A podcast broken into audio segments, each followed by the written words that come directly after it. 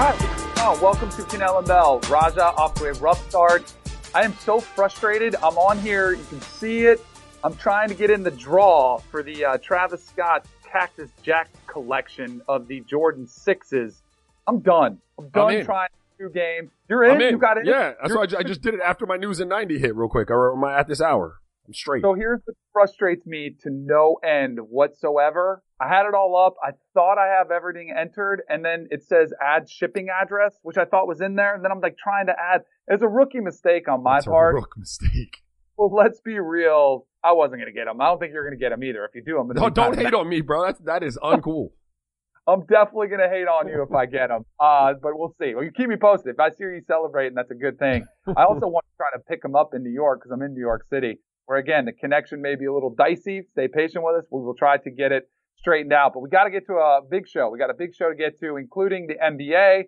Steph had 40 in the preseason. We'll hit on that a little bit. Um, Colin Kaepernick's people uh, have apparently reached out to every single team. What does that mean? Um, and some other topics as well, as well as our picks for the weekend. But let's start it off with some Thursday night football reaction as the New England Patriots were a 17 point favorite against the New York Giants last night playing in Foxborough. Most people assumed, and correctly so, that the Patriots would run away with this game. But there is a but. It wasn't quite the dominant game that we thought we were going to Mhm. see unfold as it was 14 to 14 at the half. And then the Patriots totally took over it late and won 35-14 to cover, mind you. But there's something about this Patriots team, and it's hard to knock. Maybe you're, maybe I'm just overreacting to this one. They don't feel, and this is a different, there's the different. They're a different team because they're led by the defense. For the first time in a long time, their offense with Tom Brady, the greatest of all time, isn't the key story. It's the defense. And I do think I can't stand, Raj, when you see people try to predict the end of Tom Brady. I think he's dropped off somewhat this season. And I think his stats bear that out. Are you seeing the same thing? Um, I'm not ready to say that Tom has dropped off, Danny. Um, the stats may say that, but he's working with very little uh, help offensively. And I and I look, I've always I, I know they all they haven't spent a lot of money on going out and getting him premier weapons, right? They usually kind of plug and play offensively. But but as a quarterback or any player that's a star starts to get older, you have to start putting better weapons and more support around him. And I don't know that you can say that about New England. So, you know, I'm sitting there watching them play, and I bet on them again this year because they burned me in the past. And until they don't do it, uh, I'm going to assume that they can. But they do not look like the same team. And I think you hit the nail on the head. It's it's the lack of uh, firepower for whatever reason offensively. Uh, the defense is very very stout, but in a league where you know your better teams are going to hang big numbers on the board, and you got to go through the Kansas City Chiefs of the world, even though they've been in a slump lately offensively, you're going to have to score points. And they don't have that guy out there. They lost Josh Gordon last night. Was their one kind of uh, down the field threat? Uh, Phillip Dorsett's hurt, but who who is the guy? Julian Edelman is great. Um, you know those underneath receivers and backs, the way they work that with the quick passing game is cool. But ultimately, you got to be able to take some shots, and I don't know that they can. Yeah, so it used to be, you know, you had Gronk as the tight end was a big target for him. He's gone. They've had at least a nice complement of wide receivers outside of Julian Edelman. You know, the Antonio Brown experiment didn't work out, but it totally makes sense why they were trying to find that one. Uh, Josh Gordon is a weapon, but you wonder where he's going to be, how consistent he's going to be out there.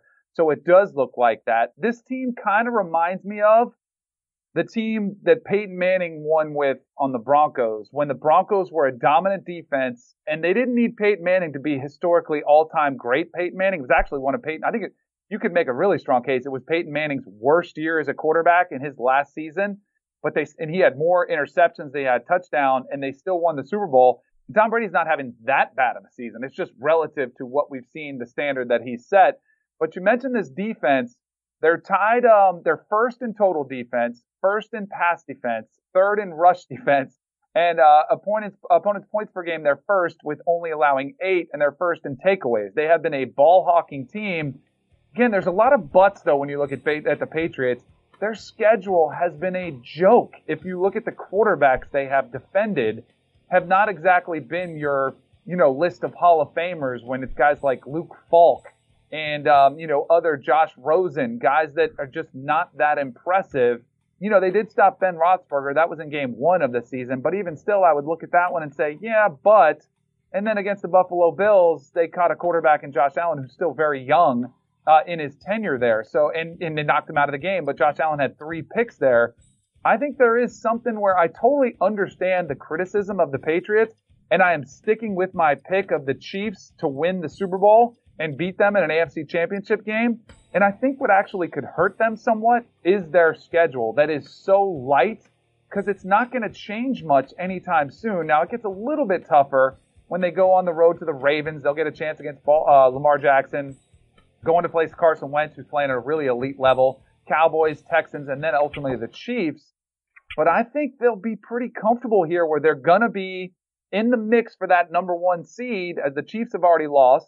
They haven't. I think that the Patriots might get the home field advantage throughout, which is going to be a huge help for them.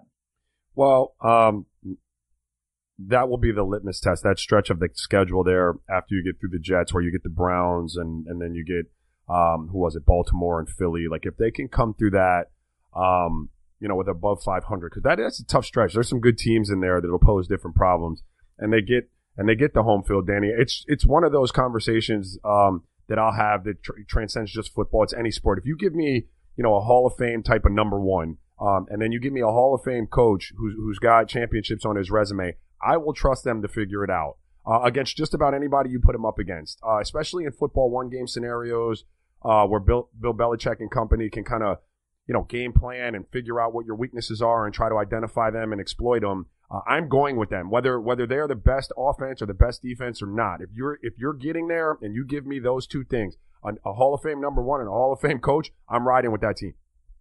Uh, Tom Brady has his lowest completion percentage and passer rating since 2014. If you think that's a reason to panic, don't, because they also won the Super Bowl that year. Again, Uh, for me, for the Patriots, it's all about setting the table, getting into the playoffs, and then you hit the reset button, which is what happened last year. They looked awful in December. They get in. What do they do? They go win the Super Bowl. But I, I, I do, I, I, I, do, Danny, think like not to cut you off because I know we got a, the connection on the Skype is bad, but I, I do like, and I know we'll probably get to it with the Gronk situation, and you know they have to figure out where where the threat's going to be. Like whether it's going to be, you know, I don't know. Antonio Brown could potentially go on the commissioner's exempt list. He's out there saying you got to pay me anyway. Like I want to come back. I don't know that they do that.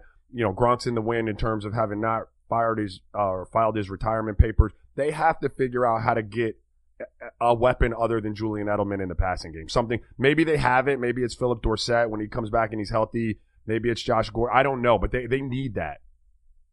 So you mentioned Gronk. I mentioned him earlier. I don't know if you saw the pregame show. I was actually watching Fox's pregame show where they introed Gronk and had him come out there in his debut as a broadcaster. He's pretty good, by the way. He brought a lot of energy kind of a little bit of a WWE feel, which I think you would expect from Gronk. Raj, there is, I'm going to put it at 98% that he comes back to the Patriots. They asked him about it on the set and he was wishy-washy and he's like, I'll never close that door completely. Robert Kraft was asked about it. He said he's yet to file his retirement papers, which is zero shock, and that they can only hope and pray that he returns. I'm telling you, 98%. He comes back in December maybe four games to kind of have that preseason where he gets going, I think he's coming back. And that could be, and it's a great setup for Gronk. Like, why wouldn't you come back? They can figure out a salary. You play four games. I think he's going to miss it. I think he does miss it. But you go back, you miss all that wear and tear on your body. You go back and you help them make a run in the playoffs. I think it makes total sense, and I think it's going to happen. Well, I'm cool with that, and and I think it makes sense too. My only, the only question I would have about why take the job with Fox then? Like if that, if that's you know, the end yeah. game. Like, why do that? Money? Why not? I mean, he's probably bored too. And if he doesn't, you know, he can still train and he's, he's still out there. You know, you're still getting your brand out there, uh, when you do that. Joey, what's up? Yeah, Raj, I, uh, I just wanted to give some credit where credit's due, where I think it's due. About a month ago, there was this press conference that Gronk had where he was promoting his CBD stuff and he was really emotional and he was crying and talking about how the game uh, treated him and this and that. After watching Gronk last night, not only did he say he'll leave the door open, but he was talking about how much he loves the game and he loves seeing the hits and he loves the action. You said a month ago, I think Gronk might be acting in this emotional stuff. I think he might just be trying to sell his CBD, and that's why he's getting all emotional. after watching him last night, Raja, I think you're right. I think There he was go, just Sean. trying to be a salesman. There you go. Baloney. It was baloney. And listen, it's a testament to Gronk. Like you might have some acting chops, bro. He had a lot of people fooled, not me. I'm I don't I don't know if he was acting or not. He's obviously a pitch man for a CBD company, which a lot of guys are out there doing. I saw Carson Palmer the other day selling it too, and good for them for getting it. But you can be a. He's, he's he looks like he's in great shape, and I think he's going to miss it. He talked about missing it. I think he'll go back and make a run there, and he could come back as the hero because it could be a difference in their offensive production that they might need to get past that Chiefs team. Because I do think that's not going to be an easy task to shut down that Kansas City offense, no matter where they play. Another potential option for them, according to one Antonio Brown, is him, who is still trying to make his case to play. I can't figure it out, but you you be the judge, Raja. Listen to this video of AB uh, saying about what he wants to do. To all the real AB supporters, just know I'm doing everything in my power to make you guys proud, man. I'm in school, I'm training, I'm visiting high schools. Uh, I'm gonna do everything to give back, you know. And if I could ever get back in the game, I gotta. So, time up. I'm gonna get back to work. Hope you guys having a beautiful day. Yeah, you guys follow the Patriots, tell them call me. They still gotta pay me, so might as well let me earn it. XFL never. That was, that was not even in the question. I cannot figure this dude out. Remember, he's like, I'm done with the NFL. I don't want to play anymore. And he's like, screw you guys. And now he's out there making the case that he wants to play again. Come on, man. I'm so tired of AB. Like, really, I'm tired of his act. I mean, it, it's kind of it's kind of interesting, not funny. Um, how quickly the whole AB thing went away, though, right? Like we haven't heard anything about any of those, you know, allegations or any of that kind of stuff pop up again. I find that uh, kind of interesting that it was moving so fast, and then all of a sudden, once the Patriots cut him, it's just it seems like it's kind of stalled out. Um, AB is just, you know, a fly by the seat of your pants kind of guy, at least from my perspective. I don't know him. He seems to kind of get real emotional and go off half cocked. It doesn't seem like he really puts a lot of thought into some of the stuff he says or the videos he releases. It's just kind of spur of the moment, spontaneous reaction, and boom, this is what you get. Um, when you do that often, you're going to wind up contradicting yourself all over the place. Um, and that's what you have here. So I, I really don't know what to think of AB, uh, other than he on the field, he's a great, you know, he's a great talent. Um, I I just, I do find it interesting, Danny, that we haven't heard anything about movement, um, from the, the legal side of things with AB. And that would be what needs to happen before someone would roll the dice on him again. And I think also you mentioned something. He's been out of the spotlight. I think that bothers him. I think he put out this video to get himself back Oh. in the conversation, which is Sure. one thing that drives me nuts about him. Uh, I did want to hit quickly on Daniel Jones, quarterback for the uh, New York Giants, um, who struggled in the game. Nobody would have uh, predicted them to win that game. I do think so. I think first impressions matter so much. And that's where I go back to his first start when he went down to Tampa Bay and he had this game, and it was a great game, right? He threw for 300 yards, had two touchdowns, a comeback win. But since then, it's been more of what you would expect from a rookie quarterback just three touchdowns and six interceptions. And I, I would just say, like, the, the point I wanted to make on this, Raj, is just how important that first game was for him. Because if he didn't have that game, and he didn't have a preseason where he was there, I think people would look at his numbers and all those critics that slammed the Giants for taking him six overall would be out screaming right now. I can't believe we took him. I can't believe we wasted this pick. But because he had that one good game against the Bucks, they've all gone quiet, which is a good thing. But I think it speaks volumes. And on the flip side, you compare him to Dwayne Haskins, who his first playing time was against the Giants. He throws three picks. Now it's an uphill battle for him to win over some goodwill. And it's not fair. It's not the way it should be, but it's just kind of how our society works. And that first impression matters so much. I think it's a pretty glaring, um, you know, juxtaposition of those two quarterbacks next to each other. When you look at Dwayne Haskins' start versus Daniel Jones' start, Daniel Jones might not have a better year or even a career, but all because he had that one game. He was the toast of New York, and everybody says, "Oh, he's going to be fine." Yeah, I mean that is uh, a very, you know, it's interesting how that narrative gets created, right? And then it's hard to either you know live it down or or um, you know, supported sometimes. Uh, Daniel Jones, I left the game feeling like he's fine. Now he hasn't he hasn't won games, but he's playing with nobody. Like he's got he no Saquon Barkley, no Evan Engram. Um, who's the other guy? Shepard. Like he, he doesn't have his receivers, and a lot of those balls, Danny. When I watched it, and you talked about the Patriots' uh, defensive stats in terms of pass defense, there were a lot of balls that he dropped in like perfect spots, and defenders just made you know equally as perfect defensive plays uh, against some of those receivers. I, I think he's fine, but I do think there is something to if he doesn't win that Tampa game and he's sitting here at 0 and 3 and he's thrown three picks in the last game, uh, the narrative being completely different around Daniel Jones. It's, it's just our knee jerk society, right? Like we just, that's what we do. Like we, we're ready to make you, you know, Hall of Famer after one win and we're ready to say you don't belong in the NFL, you know, as a rookie after three picks. It's unfortunate, but it's the world that these guys kind of play in. It's the landscape that they have to navigate. Um, I think that both of these guys ultimately will be fine, but there is definitely something to um, creating that narrative with that first start and that first impression. And I saw some people last night on social media saying, are the Giants really better with Daniel Jones or Eli Manning? And maybe Daniel Jones looks more like Eli Manning than we would want. And it was, you saw some of the criticism starting to come in. And all I would say is just thank goodness he had that first game because I can imagine how much worse it would have been had yeah. he not had one. I, know? I still think if you're going to get Eli Manning playing like Eli Manning or Daniel Jones playing like Eli Manning, roll with Daniel Jones playing like Eli Manning because there's at least the potential for some upside there and for some growth. Um, and maybe a higher ceiling. At this point, if you're the Giants and you're not going anywhere, and I'm, I, I like Eli, I don't have a beef with him, but you already know what Eli is. There's no more ceiling there. So if Daniel Jones is going to be playing like Eli, at least you can say, hey, we're working him. Uh, he's going to have a growing uh, type of learning year. Um, there'll be a tutorial, and then we'll roll out next year ready to try to win some games. Uh, welcome back to Kanell and Bell for anyone wondering, Danny, if you're listening, because we lost Danny uh, with the Skype connection. Uh, yours truly did cop the Travis Scotts. Uh, not only did I get in the drawing, but I am actually, I have been drawn in the drawing. So I got Travis Scott's for anybody wondering. Let's talk some basketball because we lost, um, you know, our football side of things. I'm going to bring Joey in. Uh, Joe, you there? Yeah, I got you. What's up, Raj? All right, so let's talk some basketball, bro. You usually, you know, we're off air a lot, and sometimes Danny jokes about, you know, us being able to have the cameras behind the scenes a little bit. You actually have some really good NBA questions, and you're a good NBA mind. So I figured while Danny's out, let's just chop it up a little bit.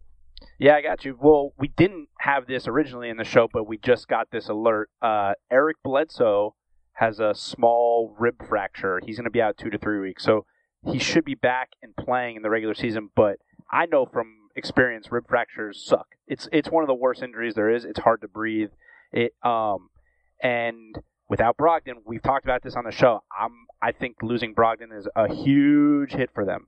So any type of injury in their backcourt is not good for this team that's supposed to be the favorite in the East. Raja, do you think is it a big deal that he's going to be out two to three weeks? I mean, how, how do you react to that? Um, now look, while you are correct in that rib injuries are like excruciating, they're really, really tough. Um, you know, because you take for granted just breathing and your rib cage expanding and laughing and just your day to day, the things that you know would would irritate a rib injury. I've had separated ribs, um, and they're just painful. They're no fun. Uh, the, the injury sucks, but you can come back from them relatively quickly.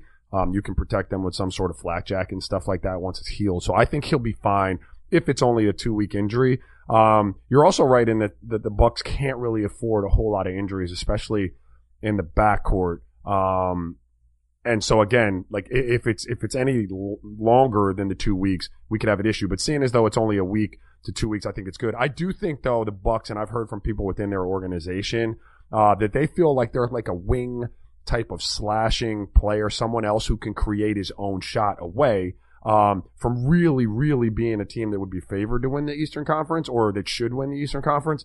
You you look at the way they played last year. Malcolm Brogdon, and he is a young star, Joe. Like I, I also share your affinity for him as a player. I think he's going to be really, really good. He was the other guy that could kind of create, other than Bledsoe and and and uh, and Giannis. Uh, losing him, you know, you're just down another guy that can go get it. And you saw against Toronto um, when Bledsoe wasn't having his best games, they take Giannis away and they're committed to just sucking into the paint and, and locking that down. You didn't have another guy you could throw the ball to and go get buckets. And I think, um, you know, they are a player like that you know, away. Maybe someone will step up this year and assume that responsibility. Khris Middleton has to take the next step. Um, as a young star, right? He's, he's good. He's an all-star, but he's got to take that next step into star stratosphere to go along with Giannis for them to really be the favorite in the East. It doesn't mean they can't win it, but to be the favorite, I think he needs to take that step, uh, to become that guy. Yeah, and looking at their roster right now, their backup point guard is George Hill, who played well in the playoffs for them, but you're not making it too deep with George as your starting point guard at this point in the NBA. So, yeah, I don't think I agree with you. I don't I don't think it'll impact them a ton, but if it becomes a lingering thing, it could be an issue for them down the road. Um, so, the other big news on the court yesterday, at least in the NBA, Steph Curry looks like Steph Curry. And I know me and you, we might disagree with what the ceiling is for the Warriors this year a little bit. Um, but Steph had 40 in 25 minutes yesterday. It is preseason, but Steph looks, he looks like he's on a mission.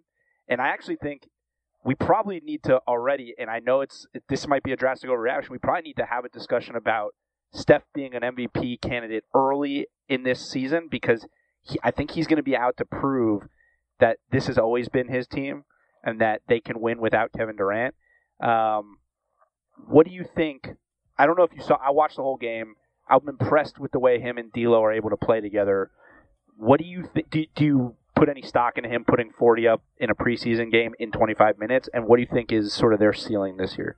Oh, I, I definitely put um, stock in that, Joe. Look, you know, like I know, most NBA um, two-time MVPs or or unanimous MVPs or whatever he had, they don't come out there looking to get any buckets in preseason games. They're just out there to get a sweat, keep it moving, get back into camp, get through camp, and get to the regular season. The fact that his mind is where it is right now uh, in a preseason game, I, I think that does show you something, and I do agree. He is on a mission.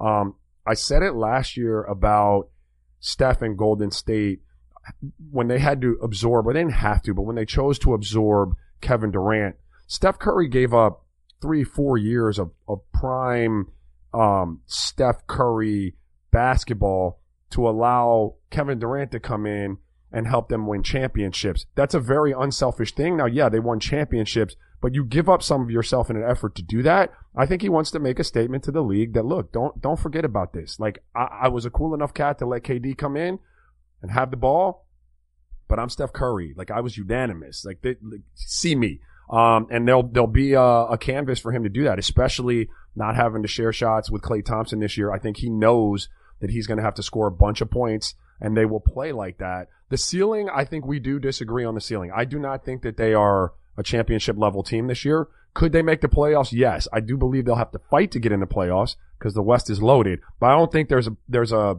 scenario in my mind where they make a push for a championship this year. I actually, I actually got to disagree with you. I don't think they're fighting to make the playoffs. I think that's a playoff team. Just watching them, they have firepower, man. Like, I'm just looking at the way they have, even the guys that they brought in, they mm-hmm. become mm-hmm. better players. Like these young guys, like Paschall from Villanova, and they traded for Omari Spellman, and even Marquese Chriss. He's not going to play a ton when uh, Willie Cauley Stein and Kevon Looney are healthy, but the guys that they brought in are made better by the players that are around them, and once they get Klay back halfway through the year, whenever they get him, I, I don't think they're fighting for a playoff. I don't. Prob- they're probably not a championship team, but I can't count them out of being a championship contending type of team eventually this year, just because we've we've seen with that the only the biggest difference when Klay is healthy on this team from that team that won a bunch of games four, three, and four years ago. They don't have Andre Iguodala and Shaun Livingston. They were huge parts of that. I understand they were huge parts of that, but I just think the way this team can is built with Steph, D'Lo, Klay, Draymond. I mean, you're talking about you still have four All Stars in your starting lineup. I still think there is a potential for them to be a deep team, a team that goes deep in the West and potentially go to the finals. I don't think they will, but there's just no team that to me is a lock to go in the West. So I didn't mean to throw any shade at the, the reason they're fighting for a playoff spot in my estimation is because the West is loaded. Because you have teams um, that are just, you know, favorites to win championships in the West, right? You're talking about the Lakers, you're talking about the Clippers. Um, some people even saying the Rockets. You've said the Rockets before. Like those type of teams, you're not going to be better than. And then so when you get down to like five, let's say, I think it's a dogfight. Like it's just, it's a credit to how deep the West is. Um, less of a slight to Golden State. I just don't see them being able to recapture what they had five years ago. That was a special group. Um, Andre Iguodala was the unsung hero. I mean, I, he won MVP in the finals, so I guess it's not unsung, but he um, and Shaun Livingston were both guys that gave you a lot of versatility, not only offensively but defensively. Um, I don't, I don't know that you recreate that with a bunch of young guys. Those were seasoned vets who had played in huge playoff games and huge playoff runs, and they knew what their job was and how to do it, and they could operate, you know, under the tensest conditions. I don't look. what is? I, I like D'Angelo Russell. What's he play? What's he like? There's no real seasoning on that, right? There's no. There's like he played one year of college. He hasn't really played for anything in the NBA. They had a brief playoff run last year. And the other names that you've mentioned, they're, they're good players. I'm not throwing shade at them, but they just haven't been in those wars. And if we know anything about the NBA, it's not the young guys that win the championships for you. Those guys need seasoning, right? It's those vets that you can plug into an already sound roster to get you over the hump uh, and can play me- meaningful minutes for you to support what you already have. And there's a lack of that in Golden State. So I do not think that they can win a championship. And I do see them, I think they'll be in the playoffs, but I do think it's going to be tougher um, than people think because the West is loaded. Yeah, I get that point. Actually, I think yeah, that, that, that does make a lot of sense on the the other parts with Golden State. Uh, but I do think uh, before we go to because guess what, we got Danny back, so we're gonna go we're gonna go to break right here. But right. but what we but what we know is like you know we talk about it all the time that when you have one of those guys in the NBA, you always have a chance. And Steph is still one of those guys. That's true. And these teams like the Rockets, the Clippers, the Lakers, uh, I mean, I mean, it's probably it. But the teams that we're talking about as like the lock type of contending teams in the West, outside of those guys that they have, they don't have a ton of experienced guys who have been there and done it before. They do have vets who are good and, and, and are probably better than the other players that the Warriors are plugging in, but it's not like tons of experience. But all of those duos are better than Steph Curry and Klay Thompson, no? I don't know. Not with a healthy Klay. I mean, are you taking Harden and Russ over Steph yes. and Klay? You yes. are. Yes. Whoa. I mean, yes. it's that's hard for me to say. You're not taking LeBron and AD, no? Well, LeBron and AD, I think. Is, well, that's you Kawhi got, and Kawhi and Paul George. I, Paul George is just I can't oh. I, I don't know if I could do it. Look, I okay. I, w- I think I would take Klay over Paul George if they're both healthy. Uh, I would take Kawhi over Steph, but so you know it's. it's I hear you, bro. We're, it, we're splitting you're hairs splitting a hairs. You're talking about two of the three out of the four between Kawhi, Paul George, and Klay. You're talking about three of the four best two way players in the game. And then with Steph, you're talking about one of the best players Sorry, one of the best, maybe the best point guard ever. So maybe yes, I'm I'm old fashioned, but like, and this is probably not fair to Steph. I think Steph's remarkable. I I I, I am a big fan of the family of Steph of everything that goes on there. Um, if you're splitting hairs, give me bigger, stronger, faster. Welcome back to Kanell and Bell. We started the show with me on my phone trying to get the Travis Scott Jordan release, the sixes that are out. You got them? I got him, bro. I've already let everyone know. I took your spot in the line. I hijacked that.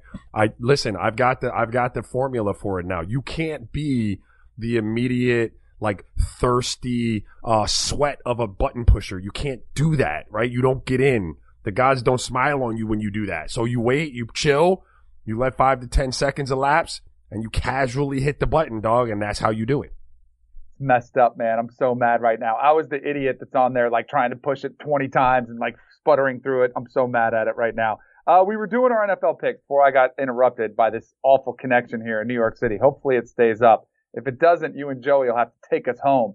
But we were doing our picks in the NFL and I was going to hit on the 49ers at the Rams. It's a really compelling game in the NFC West. But I wanted to get into this topic because yesterday uh, Mike Florio of Pro Football Talk put out a tweet, and it was basically referencing the Pittsburgh Steelers quarterback situation where they've got Buck Devlin. And we were like, who the heck is this dude? Who's pretty much a no name quarterback. I didn't know who he was.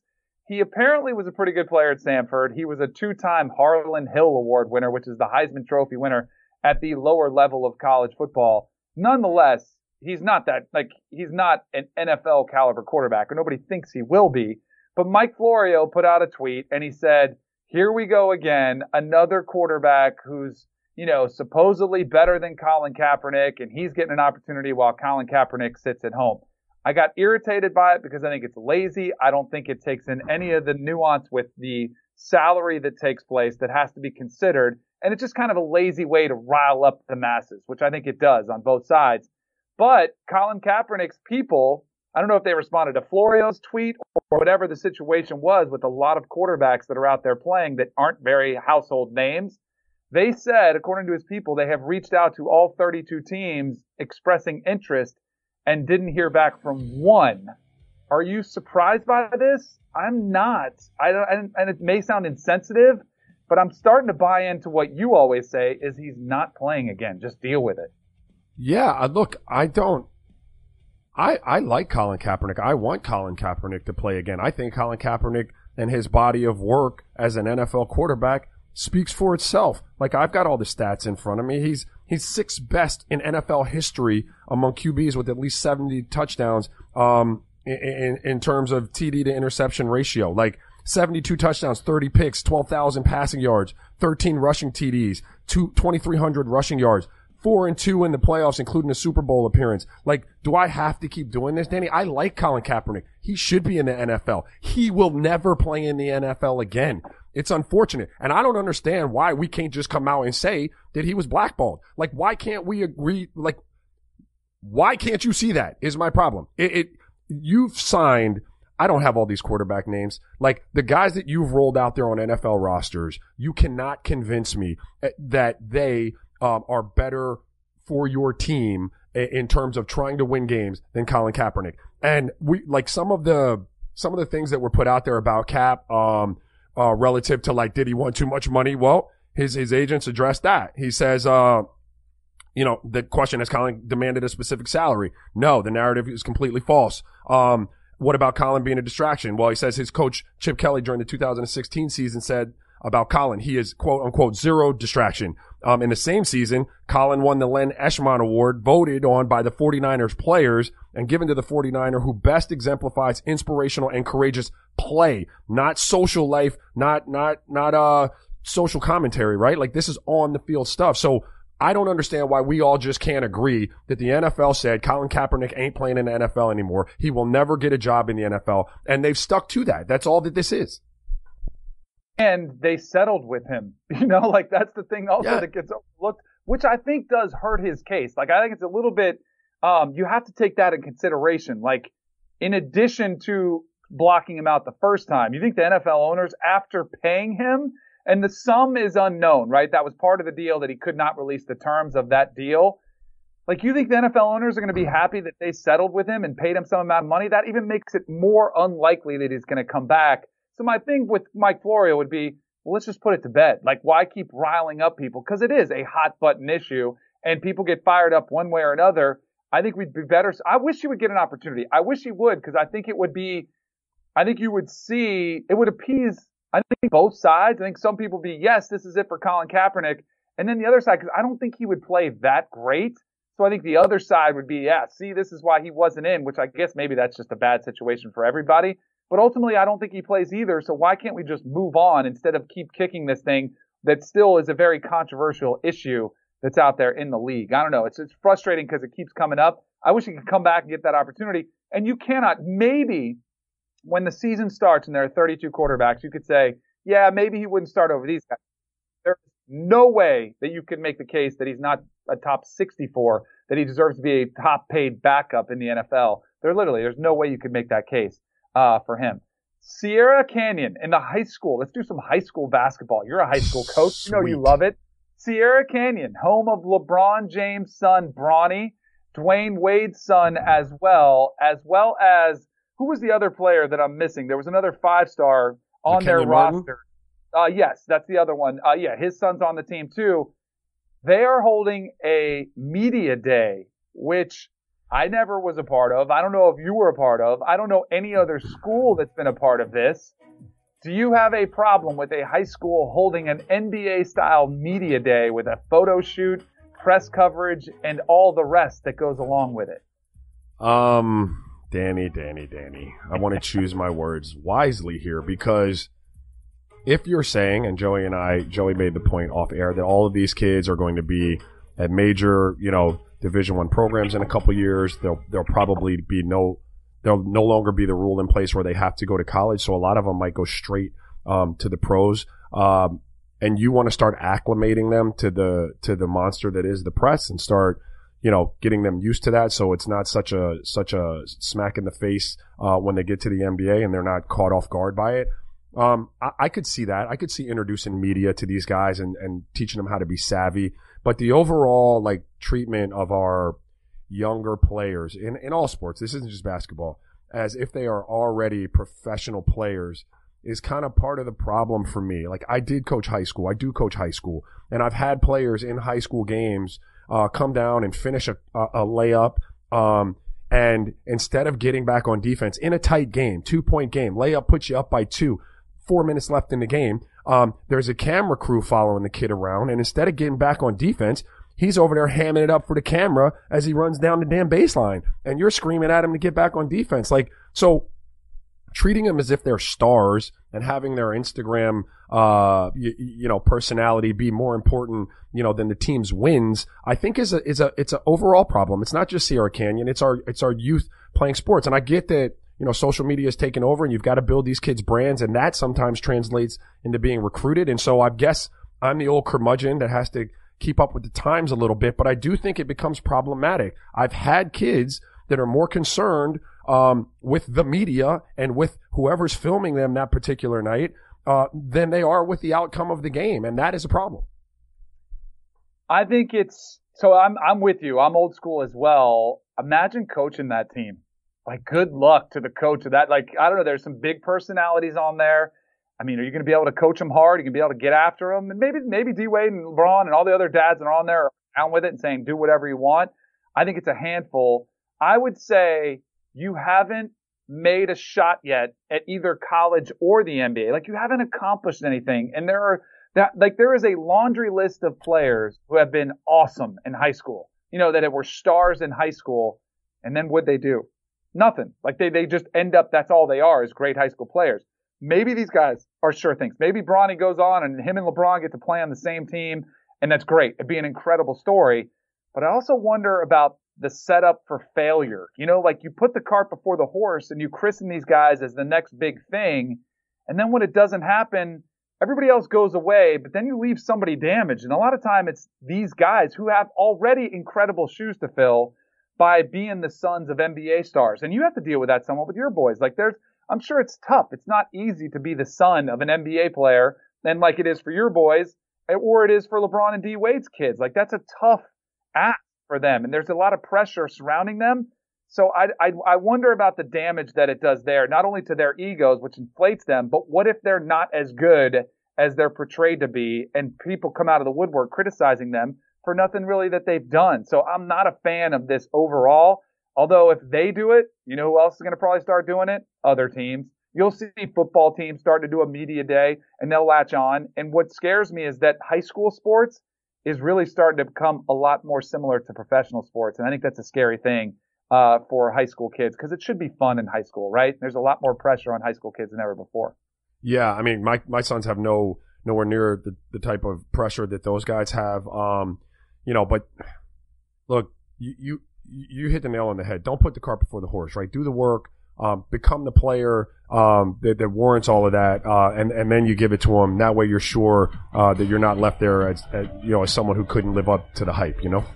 Yep, good stuff. Sorry for the internet connection. We'll be back on Monday, back in studio together. See you. Enjoy the weekend. Later, bro.